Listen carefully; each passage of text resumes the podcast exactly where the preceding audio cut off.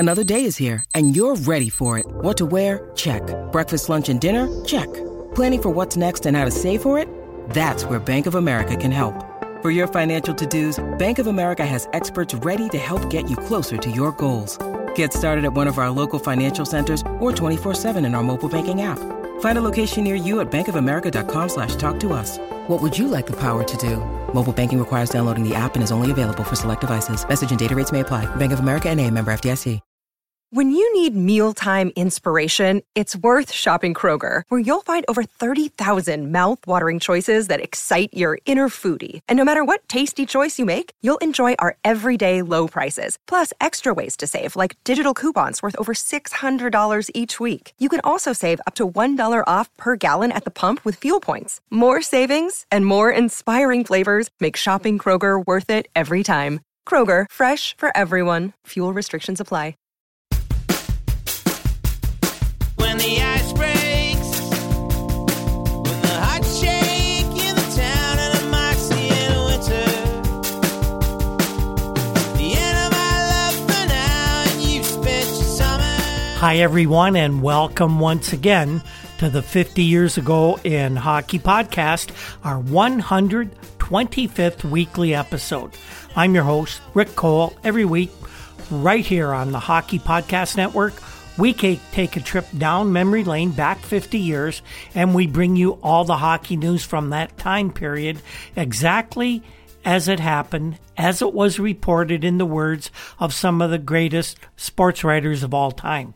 In this episode, we are in the week of April 3rd to 9th, 1972.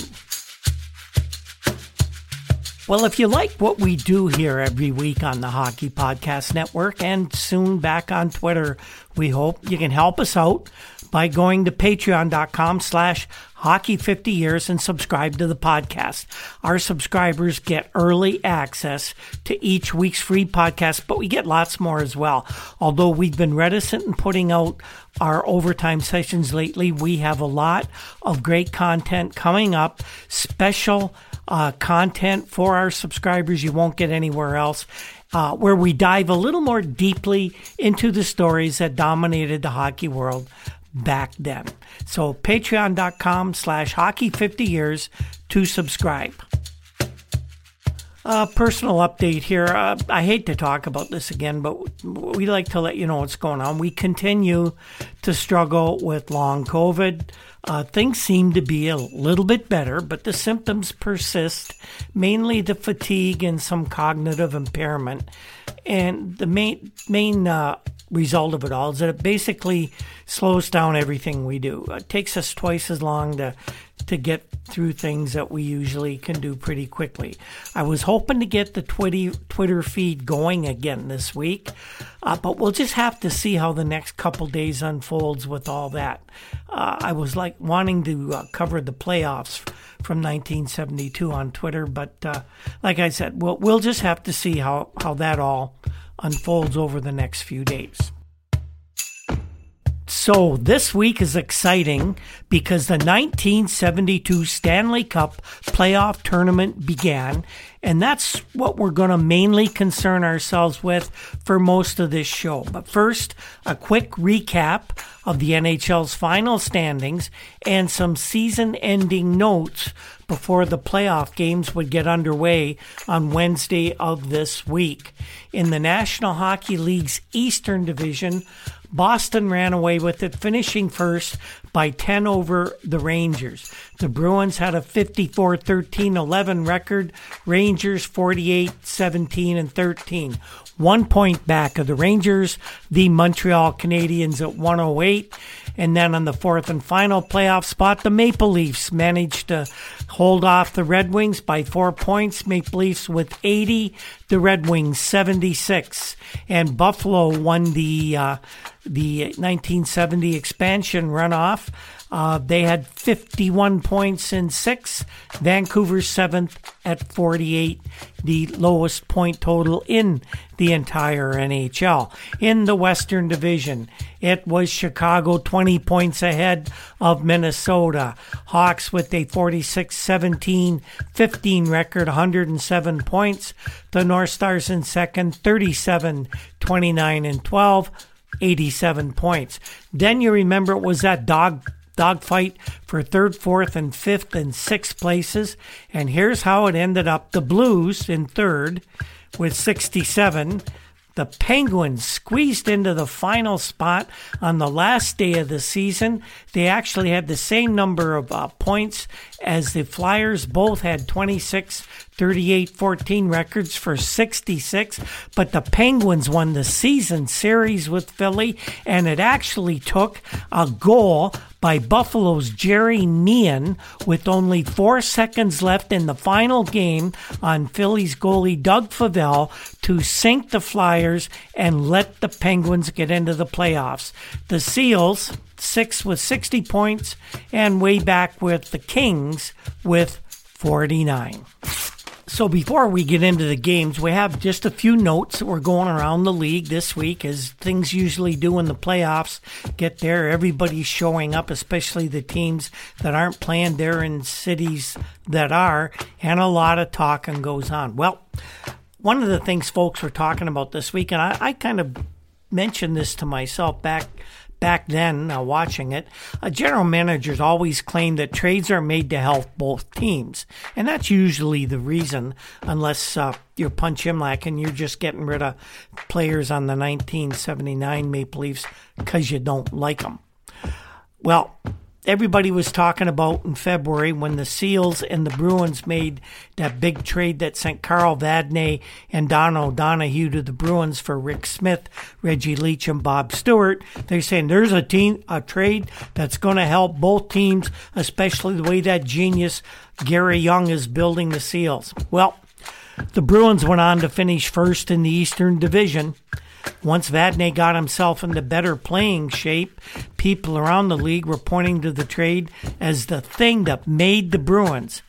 But the Seals, on the other hand, who were well on their way to the playoffs at the time of the deal, well, after they sent Vadnais packing, they won only 2 of their last 18 games. They went 2-12-4, and they slipped right out of the playoff picture.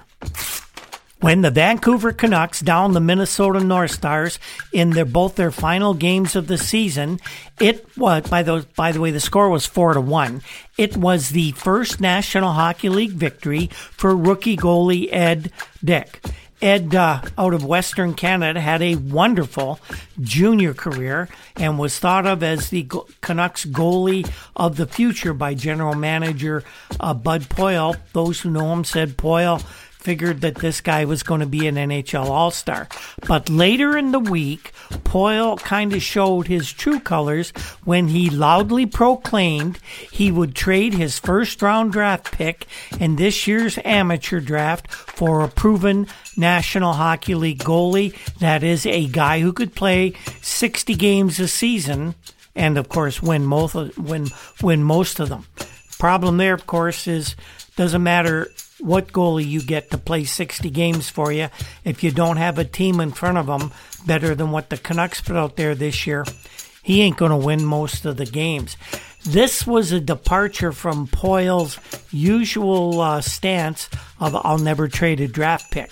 But Bud Poile was feeling pressure from ownership, who wanted to see some improvement in the team, and that hasn't happened. Canucks dead last in the entire NHL this year. The New York Rangers had their very first 50-goal scorer in their history this season.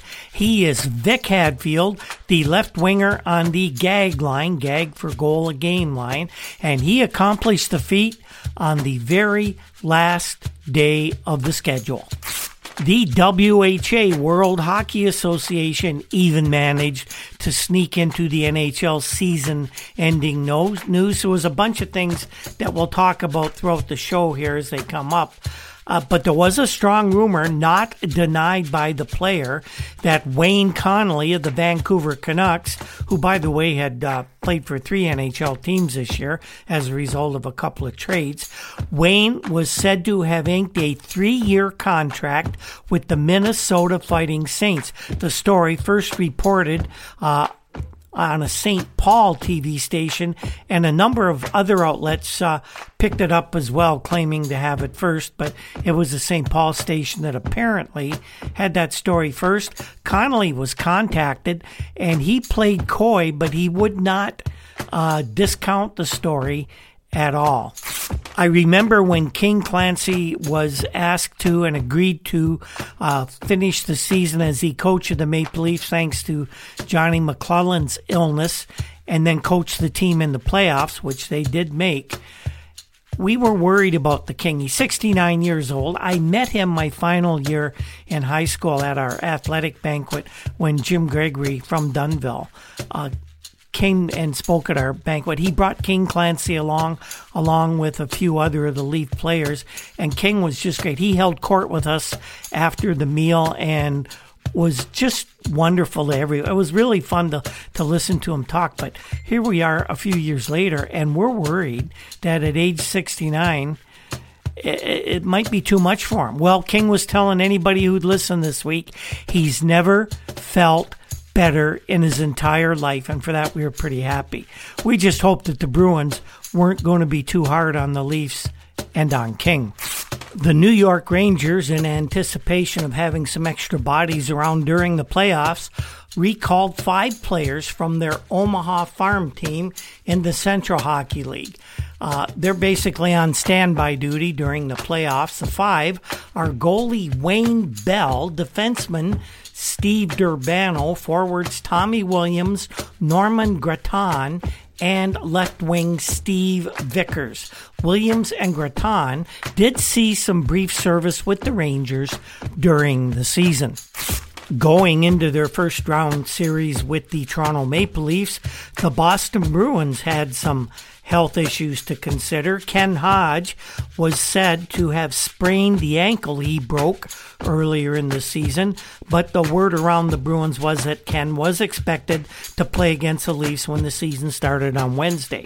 Derek Sanderson found himself in the hospital on Monday as he fought a bout with colitis, but the word then was he would undergo some testing on Wednesday morning, and if it came back all clear, he also would be in the Bruins' first game lineup. A hearing for 4 members of the St. Louis Blues hockey team arrested on charges resulting from a melee in Philadelphia during a game on January 6 was postponed until April 21st. Judge Joseph P. McCabe granted a continuance at the request of lawyers for the St. Louis hockey team because the club is involved in the National Hockey League playoffs. Blues coach Al Arbor and 3 players, John Arbor, Floyd Thompson, and Phil Roberto, were charged with disorderly conduct and assault and battery on police officers after the fracas during the second period of a game with the Flyers, as we said, on January 6th. Now, they continued it until April 21st. Maybe they know something about how well the Blues are going to do in the playoffs that the rest of us haven't been told yet. Well, here's some welcome good news. George Punch Imlach, coach and general manager of the Buffalo Sabres, was back on the job on Monday after spending nearly 3 months recuperating from what was a pretty serious heart attack. Imlach, who is 53, conceded his future role in the National Hockey League club probably is in doubt. Asked whether he will continue next season with both coaching and managerial duties, Punch said, "The doctor has said I shouldn't do both, but he didn't say positively. A lot of things have yet to be decided." We would be remiss if we didn't give you a little bit of statistical information from the end of the National Hockey League season. The Vezina Trophy, which goes to the team with the lowest goals against per game average, was won by Chicago Blackhawk goalies Gary Smith, Tony Esposito, and Jerry Desjardins. They compiled a team average of 2.12 goals per game. As far as the scoring race, the winner there was Phil Esposito of the Bruins, 66 goals, 67 assists, 133 points, and that was 16 ahead of his teammate Bobby Orr, who had 37 goals, 80 assists for 117. Jean Ratelle of the Rangers, despite playing only 63 of the 78-game schedule, had 46 goals, 63 assists for 109 points, and get this, he had just 4 minutes and penalties. Vic Hadfield of the Rangers came fourth, 50-56-106, and Rod Gilbert of the Rangers finished fifth with 43 goals, 54 assists for 97 points. Quite a season for the Rangers' goal-a-game line. Sportsman Nick Mileti of Cleveland said this week that he will file a formal application for a National Hockey League franchise by the end of this week. The application will include a $25,000 deposit on an anticipated $6 million entry fee. That's according to Mileti. Deadline for filing an application is next Monday, and League President Clarence Campbell and the NHL Board of Governors will award 2 more franchises, at least 2 more from what we're told, for the 74-75 season by May 25th. Mileti said that he expects the NHL will be inundated by franchise requests. Interest really high sky around North America, and there's a lot of areas that are still untapped. We have a bit of Junior A news out of Ontario, and none of this is good stuff.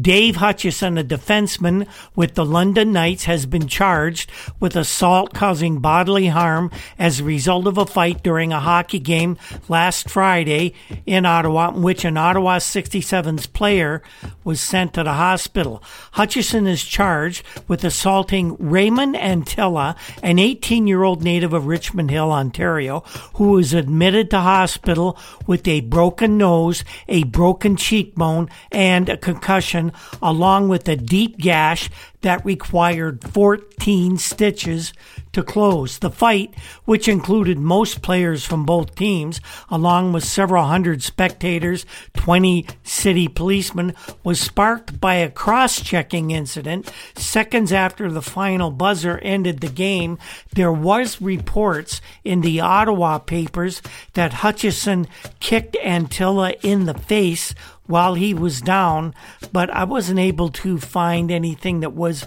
definitive saying that that's exactly what he did. And out of St. Catharines, charges against Dennis Vervegart and Jay Babcock of the London Knights of the OHA Major Junior A, and spectators Peter Vervegart, with whom I played a few games, and Terry St. Amand, a local stock car driver of some repute. They were remanded to June 9th in provincial court in St. Catharines. All 4 were charged with causing a disturbance by fighting during an OHA game in St. Catharines, January 23rd. Now, Babcock is a player, but he did not play during that game because he was out with an injury. But he was apparently well enough to take part in a brawl. On the eve of the Stanley Cup playoffs beginning, the World Hockey Association, of course, they had to go and try and upstage the NHL with a few announcements of their own. A 10-minute sudden-death overtime for all tie games, an annual All-Star game, and a change in the no-fighting rule were announced for the World Hockey Association by its Playing Activities Committee, chaired by Wild Bill Hunter of Edmonton. Hunter said that the overtime rule would increase fan interest and reduce the number of tie games. And we all know what a horrible thing those tie games are, aren't they? Now, the overtime session will last 10 minutes. And if at the end of 10 minutes the game is still tied, then each team gets a point. If one team scores, it is sudden victory, the game is over, and the losing team doesn't get the point. And why would anybody think that a team that loses after regulation time deserves a point? Oh, wait a minute. They do that 50 years later, don't they? WHA referee-in-chief Vern Buffy told a news conference in Edmonton that the third player to enter a fight will get a 10-minute misconduct penalty and a $100 fine for a first offense. He would get an automatic game misconduct if he repeated the offense in the same game, but there would be no additional fine. Now that's a departure from the NHL rule where the third player in a fight is automatically banished for the rest of the game. But the WHA knows that the type of fans they want to attract love that fighting, and if you kick the fighters out, who's going to fight the rest of the game? When the fighters leave, they figured the fans might leave as well. So here are the way the playoffs are lined up to begin Wednesday evening of this week. In Series A, it was the Toronto Maple Leafs visiting the Boston Bruins for the first two games. And by the way, these games, at least at the start, are all being played, all four series, on the same night altogether. So on Wednesday night, you have Toronto at Boston for the first game of Series A. Series B has Montreal playing the Rangers at New York. Series C, the Penguins visit the Blackhawks in what should be a quick four games. Series D is definitely a very even set, the St. Louis Blues versus the Minnesota North Stars. All the games are going to be mostly on the same days, except when they'll make some adjustments later on around games 5, 6, and 7 if necessary, basically for American network TV. So the scores from the first night's games: New York kind of upset Montreal 3-2, although really it wasn't that big of an upset. The Rangers did finish 1 point ahead of Canadiens, but the Rangers were missing Jean Ratelle, who would not play in this series, and Vic Hadfield had a very sore thumb, although he was still able to shoot the puck very well. But the Rangers won that first game 3-2. The Bruins whipped the Leafs 5-0. The Blackhawks had their hands full with the Penguins, but still came out on top 3-1. And the North Stars blanked the Blues 3-0.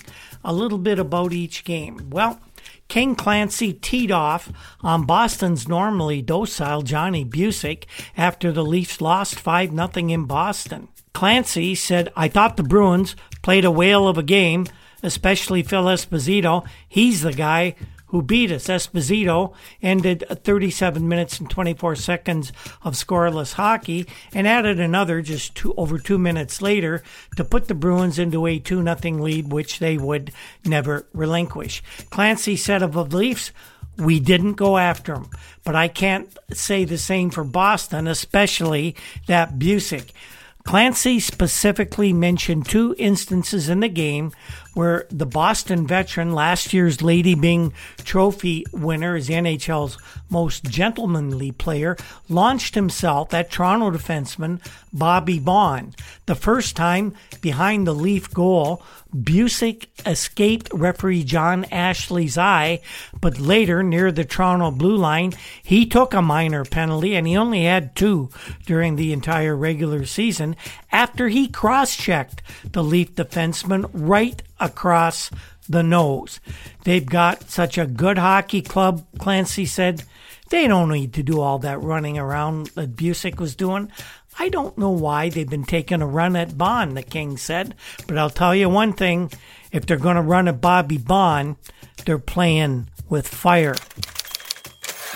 As we mentioned, Vic Hadfield has a sore thumb, but his second goal of the game was 7 minutes left, broke a 2-all tie, and the Rangers defeated Canadiens 3-2. Bill Fairbairn got the other goal for the Rangers, with Claude LaRose and Frank Mahovlich finding the range for Montreal. Hadfield, who became the sixth player in NHL history to score 50 goals during the regular season, connected with the winner into the right corner of the net past Habs goalie Ken Dryden. It was almost identical to his first goal of the game, which came with just 28 seconds left in the opening period. Fairbairn got the Rangers on the scoreboard first with 3.5 minutes left in the initial frame when he wrapped a rebound past Dryden after the Montreal goalie had made a sensational pad save on Brad Park's slap shot. Hadfield also assisted on that goal. Montreal, the defending Cup champions, tied the score with just 65 seconds left in the period when LaRose's shot glanced off defenseman Park's stick past a surprised Ranger goalie, Eddie Jackman. But Hadfield restored the Rangers' lead at 19:32 when he climaxed a perfect passing play from linemates Rod Gilbert and Bobby Russo. The second period was goalless, with the Rangers dominating play. They actually outshot the Canadiens in the second period 15-2. Pitt Martin and Jim Pappin combined for 3 goals to give the Chicago Blackhawks a 3-1 victory over the Pittsburgh Penguins in the first game of their best-of-7 final. It was the sixth win for the Blackhawks, champions of the Western Division, over Pittsburgh this year, with the two teams playing to a tie in the other game they played. The game was a rough one all the way, and referee Bill Friday called 17 penalties, 7 of them in the first period. Among them were 3 majors and 3 10-minute misconducts.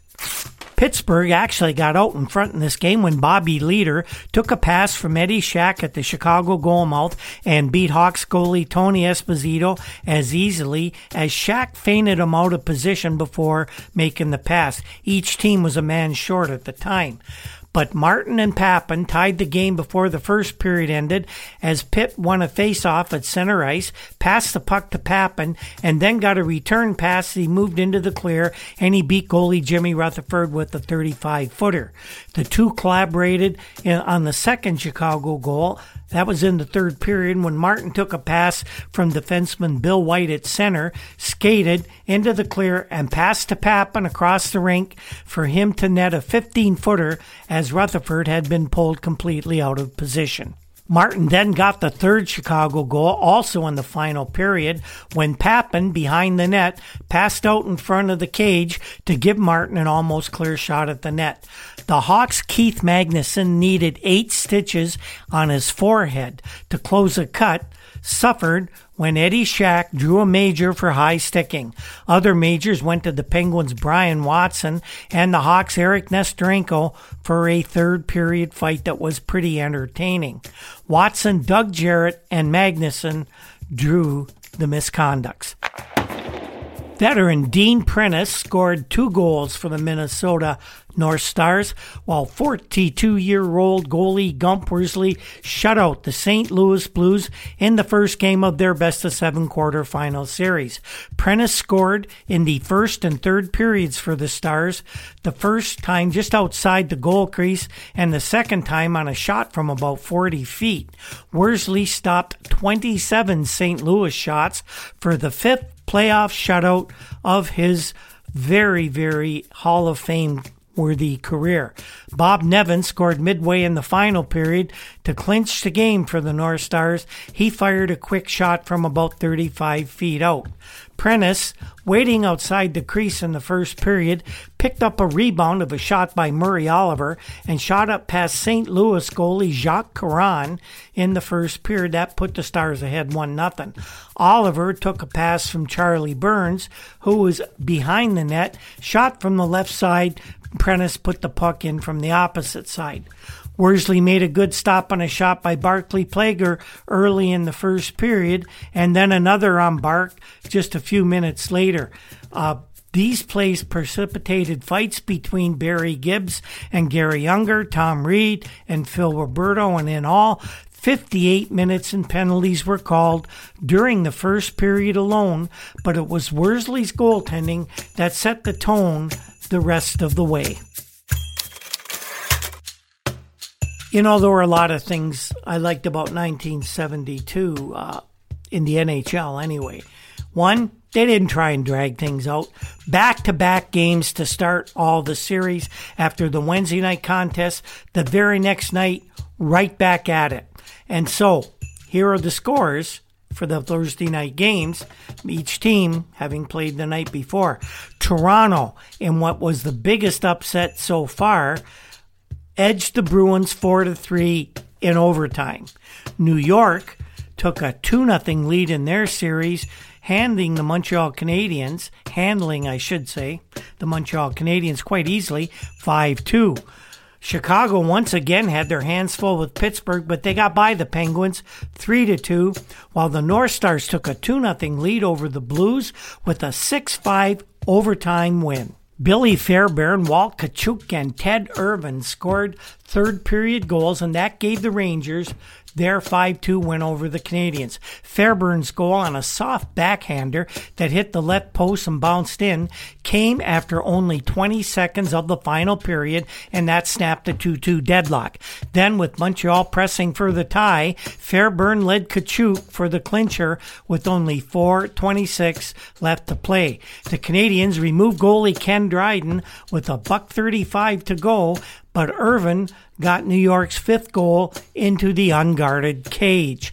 Claude LaRose had tied the game for Montreal by batting a loose puck into an empty net in the opening minutes of the second period, and the Canadiens dominated play through the rest of the period, but they could not beat the brick wall known as Eddie Jacquemin. Rookie Guy Lafleur scored his first playoff goal at 6:05 of the opening frame, converting a pass from Big Frank Mahovlich. Defenseman Dale Rolfe and utility forward Ron Stewart put Rangers ahead 2-1 by scoring goals within a span of 2:41 later in that opening period. It was Dale Rolfe's first career playoff goal in 36 career games. While the win over Montreal was extremely good news for the Rangers, they got some news that wasn't so good. If they are to actually beat the Canadiens in the first round of the playoffs, they're going to have to do it without Jean Ratelle. Any chance that the 46-goal shooter might get back for a possible seventh game in the series vanished when the Rangers' doctor set back Rattelle's return to at least an extra 3 days to make sure that his leg bone mends properly.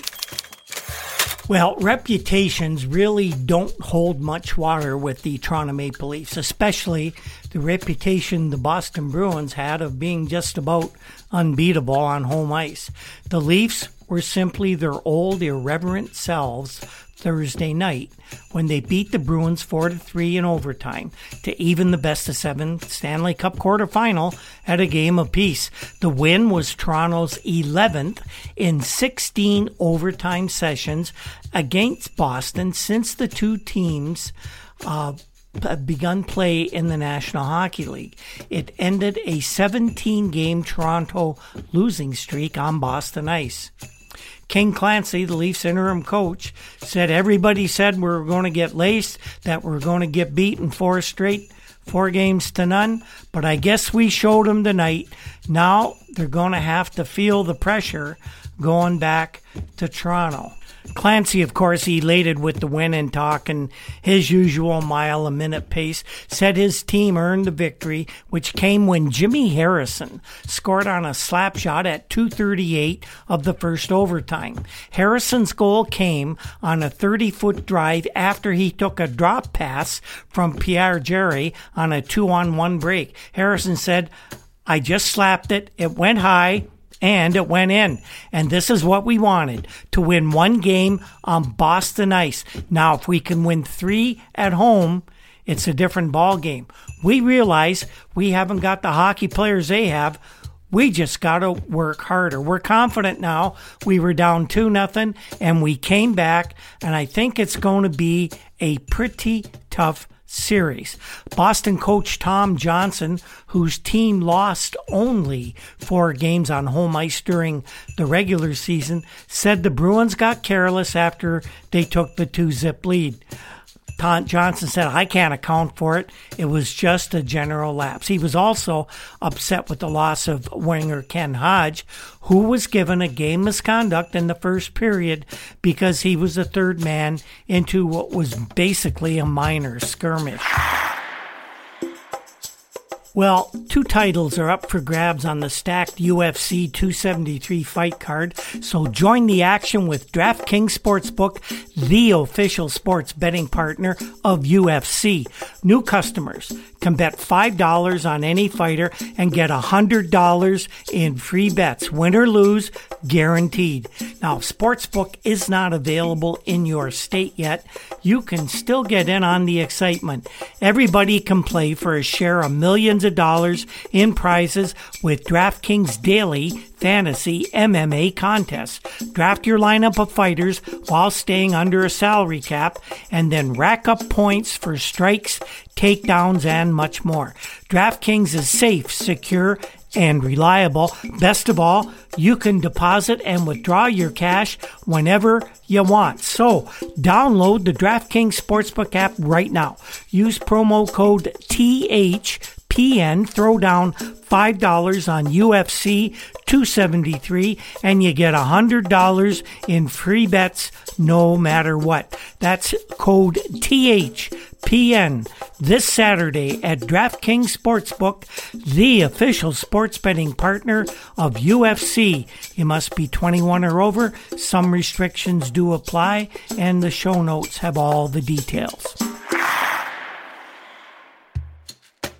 Bill Goldsworthy flipped in a rebound at 1:36 of sudden death overtime as the Minnesota North Stars, surviving Frank St. Marceau's 3 goals, turned back the St. Louis Blues 6-5 in Minneapolis, St. Paul, to give the North Stars a 2-0 lead in the quarterfinal series with the Blues.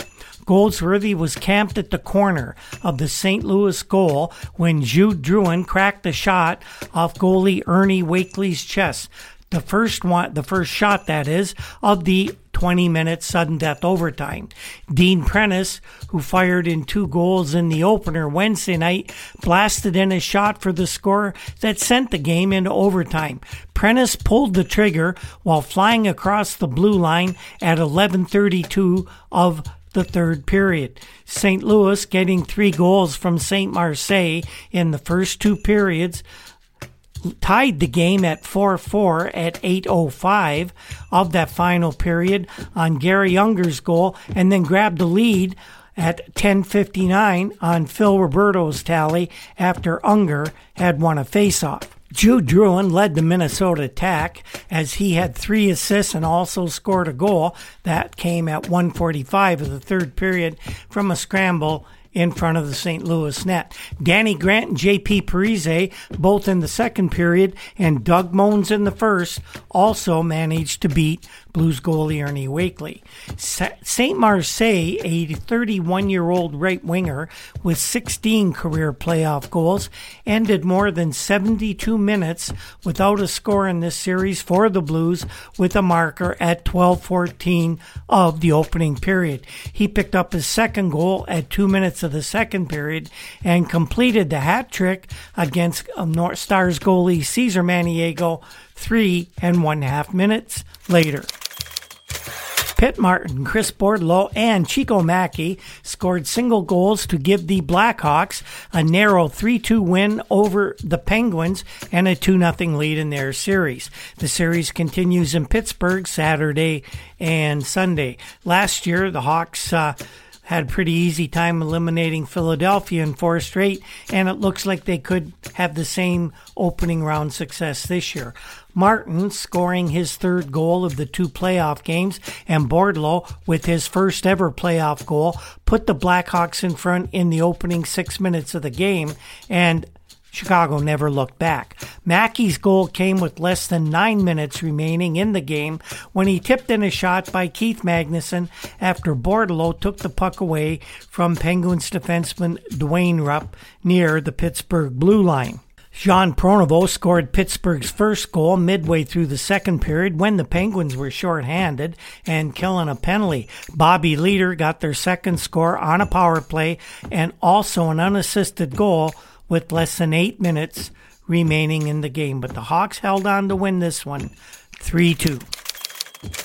So after a day off on Friday, simply so the teams could travel to the other cities to continue their series, the NHL was right back at it on Saturday night, and the scores were pretty interesting. The Canadiens got back in their series against the Rangers, edging the New Yorkers 2-1 at the Forum. The Maple Leafs and the Bruins went back to Toronto, and it was a really good close game, but the Bruins came out on top 2-0. They just got too much for the Leafs. And in Pittsburgh, the Blackhawks did the same thing to the Penguins, blanking Pittsburgh 2-0, and at St. Louis, it was the Blues getting back in their series, edging the North Stars 2-1. Mike Walton and Bobby Orr each scored a power play goal to combine with the goaltending of Ed Johnston as the Bruins won their 2-0 game in Toronto. The game opened with both teams playing rigid defense, but the cautious duel ended at 18:30 of the second period, just 5 seconds after the Leafs' Darryl Sittler was penalized for holding Bobby Orr. Phil Esposito gained the draw deep in the Leafs' end and relayed a pass to the point where Orr passed to Walton, and the ex-Leaf whistled a waist-high shot behind Bernie Parent, who was in the Leafs' goal. Orr, who was particularly brilliant defensively, blocking 5 dead-on shots in the first two periods, then notched his first playoff goal of this year at 1:24 of the third period with the Leafs' Guy Trottier off at the time. Orr took Wayne Cashman's pass at the point and slapped it into the lower corner. Parent had very little chance on the play. The Bruins' power play, which registered 74 goals during the regular season, was particularly ineffective except on these two occasions. Well, in Montreal, it suddenly looked like the Canadiens game had come all the way back for them. The quick thrust, the pinpoint puck control in front of the net, the wide open skating.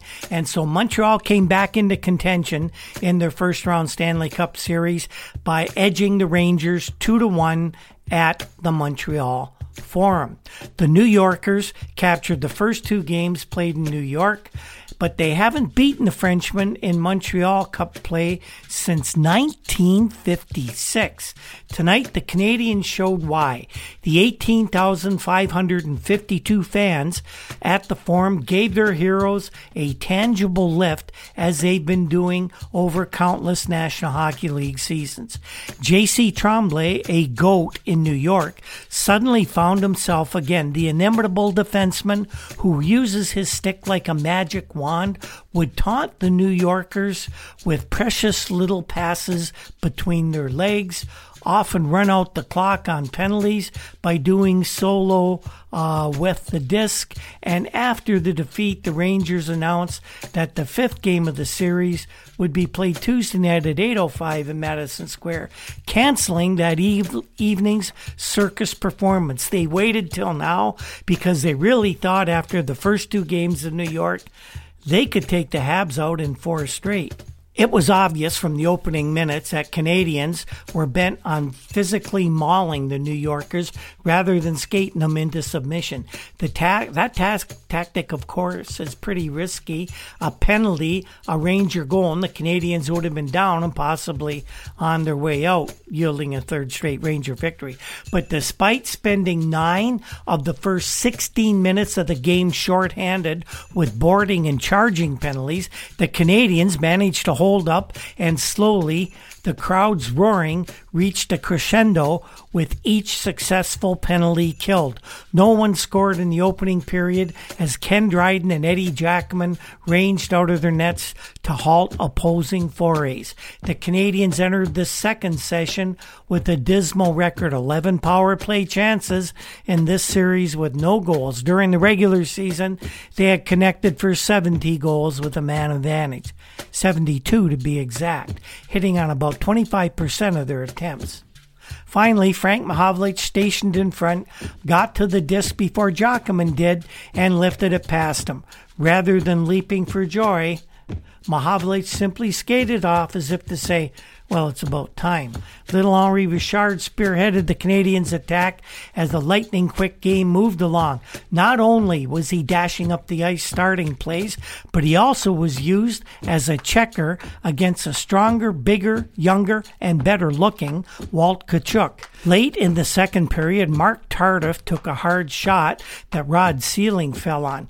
The disc bounded in front, where Tardif again snared it and sailed a backhander for a 2-0 Canadiens lead. The Canadiens didn't go into a defensive shell, though, in that final period. Rather than nurse their lead, which really isn't their style anyway, they continued pressing. The off-balance Rangers couldn't answer until Glenn Sather and Ron Stewart took the ice. Sather fought off Tardif and Rajon Roy for the puck.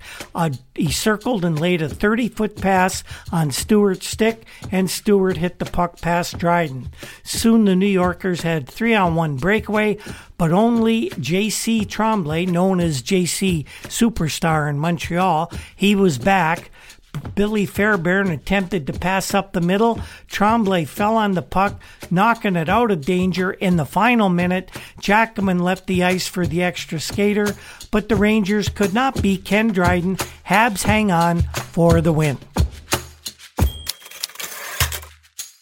Goals by Chris Bordelot and Stan Mikita gave Chicago Blackhawks a 2-0 victory over the Penguins in Pittsburgh, increasing the Hawks' lead in the Stanley Cup quarterfinal series to 3-0. The Blackhawks can complete the sweep on Sunday night. Gary Smith was in goal for the Hawks in this game, and he got the shutout, and he played very well. Jim Rutherford, the Pittsburgh goalie, kept their team in the game by making 38 saves, and the Blackhawks raved at how well young Rutherford played for the Penguins in a losing cause. And Phil Roberto scored 2 goals to give the Blues a 2-1 victory over the Minnesota North Stars at the arena in St. Louis. The Blues winning their first game of the series, trail now 2-1. For the first time in 10 games, the Blues managed to beat Gump Worsley in the Minnesota net. Roberto, acquired by the Blues in a midseason trade with Montreal, tallied the winning goal on a St. Louis power play at 10:07 of the second period. Worsley crouched to see the puck, but he was screened from the play. Barclay Plager fed Roberto with a sharp pass, and Mike Murphy was also credited with an assist on that winning goal. So that took us to Sunday, and on that evening, all the games were close, but patterns began to emerge. Things seemed to get pretty clear. Ken Hodge wasn't selected as one of the game stars in Toronto, but the tall, rugged, and articulate Boston Bruin winger summed up the feelings of both dressing rooms after the Bruins' 5-4 win. Breaks, that's what we had going for us, said Hodge. That's what gave us the win. Two breaks, Hodge said, accounted for both of his goals in the raggedly played game that ventured far from what the 16,485 fans expected to see in postseason playoffs. Yes, this game was not a classic. Hodge said that one goal went in off his knee and the other went in off his skate. The first goal followed a brilliant save by Leaf goalie Bernie Parent off a howitzer from Bobby Orr. It came right off Bernie's pads, right onto my knee, and then it went right into the net, said Hodge. The second, like I said, went off my skate. Actually, it was supposed to be a pass to Cashy, that's Wayne Cashman, who was all alone and in the clear behind me. But Hodge, who grew up in the Toronto area, agreed with several of his teammates that the Bruins, who could wrap up the series in the fifth game at home on Tuesday night, haven't yet reached their playoff potential against Toronto. And if they do, the Leafs' playoff season is going to be short. In Montreal, after losing Walt Kachuk, who's been the best performer in the playoffs and yielding the momentum to Canadians, the remarkable New York Rangers continued to break with tradition by scoring a 6-4 victory and taking a commanding 3-1 lead in the Stanley Cup first-round series against Canadiens. The decisive goal was scored with 5 minutes and 5 seconds remaining in the regulation time, and it was put in by Pete Stemkowski, the burly New York center, who stole the puck from the usually adroit J.C. Tremblay. All the ingredients were there for another Montreal comeback. The Frenchman, the National Hockey League's most successful team in its 55-year history, had pulled their way back to a 4-4 tie after having trailed by scores of 2-0, 3-1, and 4-2. Only 51 seconds had elapsed in the final session when Kachuk was ejected automatically as the third man in a one-sided brawl in which his teammate Billy Fairbairn was being pummeled by the Habs' Mark Tardif. The Rangers had been playing the Canadiens without the services of Jean Ratelle, the Rangers' finest performer, who had sat on the sidelines from the opening game. Now, they had to play the remainder of this contest without the resourceful Kachuk, the club's second-best all-round performer, and the premier penalty killer. In addition to Fairbairn, he was lost for 7 minutes as a result of the fight, and he's also an expert checker and a penalty killer. So the Canadiens tied the score on Terry Harper's long drive that deflected in off an unnamed Ranger in front of the net. The dramatics weren't seen in New York after the first period. The telecast was suddenly terminated because of a technician strike that is part of a nationwide union dispute against the Canadian Broadcasting Corporation. Although the CBC wasn't televising the game, other technicians simply pulled the plug in sympathy, and fans in New York were not happy. Pitt Martin scored in record time shortly after the start of a sudden-death overtime period to give the Chicago Blackhawks a 6-5 victory over the Pittsburgh Penguins. The Hawks thus completed a 4-game sweep of their Stanley Cup quarterfinal best-of-7 series. Goals by Chris Bordelon and Stan Mikita had given Chicago the win on Saturday night. Bobby Hull's 3 goals helped the Hawks overcome a 4-2 Pittsburgh lead to go in front. Pittsburgh, which squeezed into the playoffs in the final 4 seconds of the season, forced the game into overtime when Bobby Leader scored a goal, and he's been having a good playoff. Pappin scored the first goal for Chicago, Ken Schinkel scored twice, and Sillips and Ron Schock once each for Pittsburgh. The Penguins were denied a goal at the end of the second period when goalie Jerry Desjardins bobbled a 40-foot shot by Sillips, then watched it trickle into the goal a moment after the buzzer sounded, signifying the end of the period. Red Kelly, Pittsburgh coach, jumped over the boards, ran across the ice to protest to referee Bruce Hood and the goal judge that the score should have been allowed, but they ruled the puck went in too late. It didn't count, and that was that. Penguins were out thanks to a goal 12 seconds into overtime, which was at this point, I believe, the quickest overtime goal ever scored in NHL history in 1972. And in the final game of the weekend, the St. Louis Blues overcame a 2-0 Minnesota lead to beat the North Stars 3-2, tying their best-of-7 series at 2 games apiece. The Blues had won the third game Saturday night 2-1. The Blues surrendered goals to North Stars Jude Druin and Danny Grant before rallying in front of an arena crowd of 17,576 and thousands more at home on TV. Barclay Plager scored the winner for the Blues after goals by Phil Roberto and Kevin O'Shea. The series now goes back to Minnesota for the 5th game, and the Blues win assured at least one more game in St. Louis on Thursday night. Minnesota coach Jackie Gordon shoveled his lines almost like he drew them out of a hat, and this was a maneuver designed to confuse the St. Louis defense. Well, the North Stars moved ahead at 10:56 of the opening period on Druin's third goal of the series, a shot from close in, beating goalie Jacques Caron. Only 31 seconds had elapsed in the second period when Grant skated into the St. Louis zone with the Frenchman Andre Dupont hanging on him, and he beat Caron despite Dupont's interference. Minnesota then appeared to have scored a goal, which should have put the North Stars ahead 3-0, but neither of referee John Ashley nor the goal judge would uphold an appeal of a J.P. Parise shot that Caron carried into the net after stopping it. Roberto revived the Blues by skating through the Minnesota defense for a goal at 12:12 of the middle period, and O'Shea tied it at 2-2 with a deflected shot at 13:45. The veteran Plager, one of the 5 Blues with the team since the beginning of 1967 season, scored the winner at 11:50 of the final frame on a soft shot that deflected off a Minnesota defenseman and skipped off Stars goalie Cesar Maniego. Series all tied 2-2, and now they move back to Minneapolis.